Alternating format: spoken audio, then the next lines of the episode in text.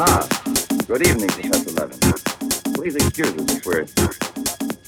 Oh, this is Police Sergeant Durand. Marais, I think you already know. Excuse the interruption if we're disturbing you at this hour, but passing in front of your villa, I thought, why don't I leave it up to you, Professor Levin, to clarify a scientific problem we have? You were so extremely kind to me when we met each other that time before, in those unfortunate circumstances. Oh, yes. My poor sister has passed away. Leak Riviere. You may go, Sasha.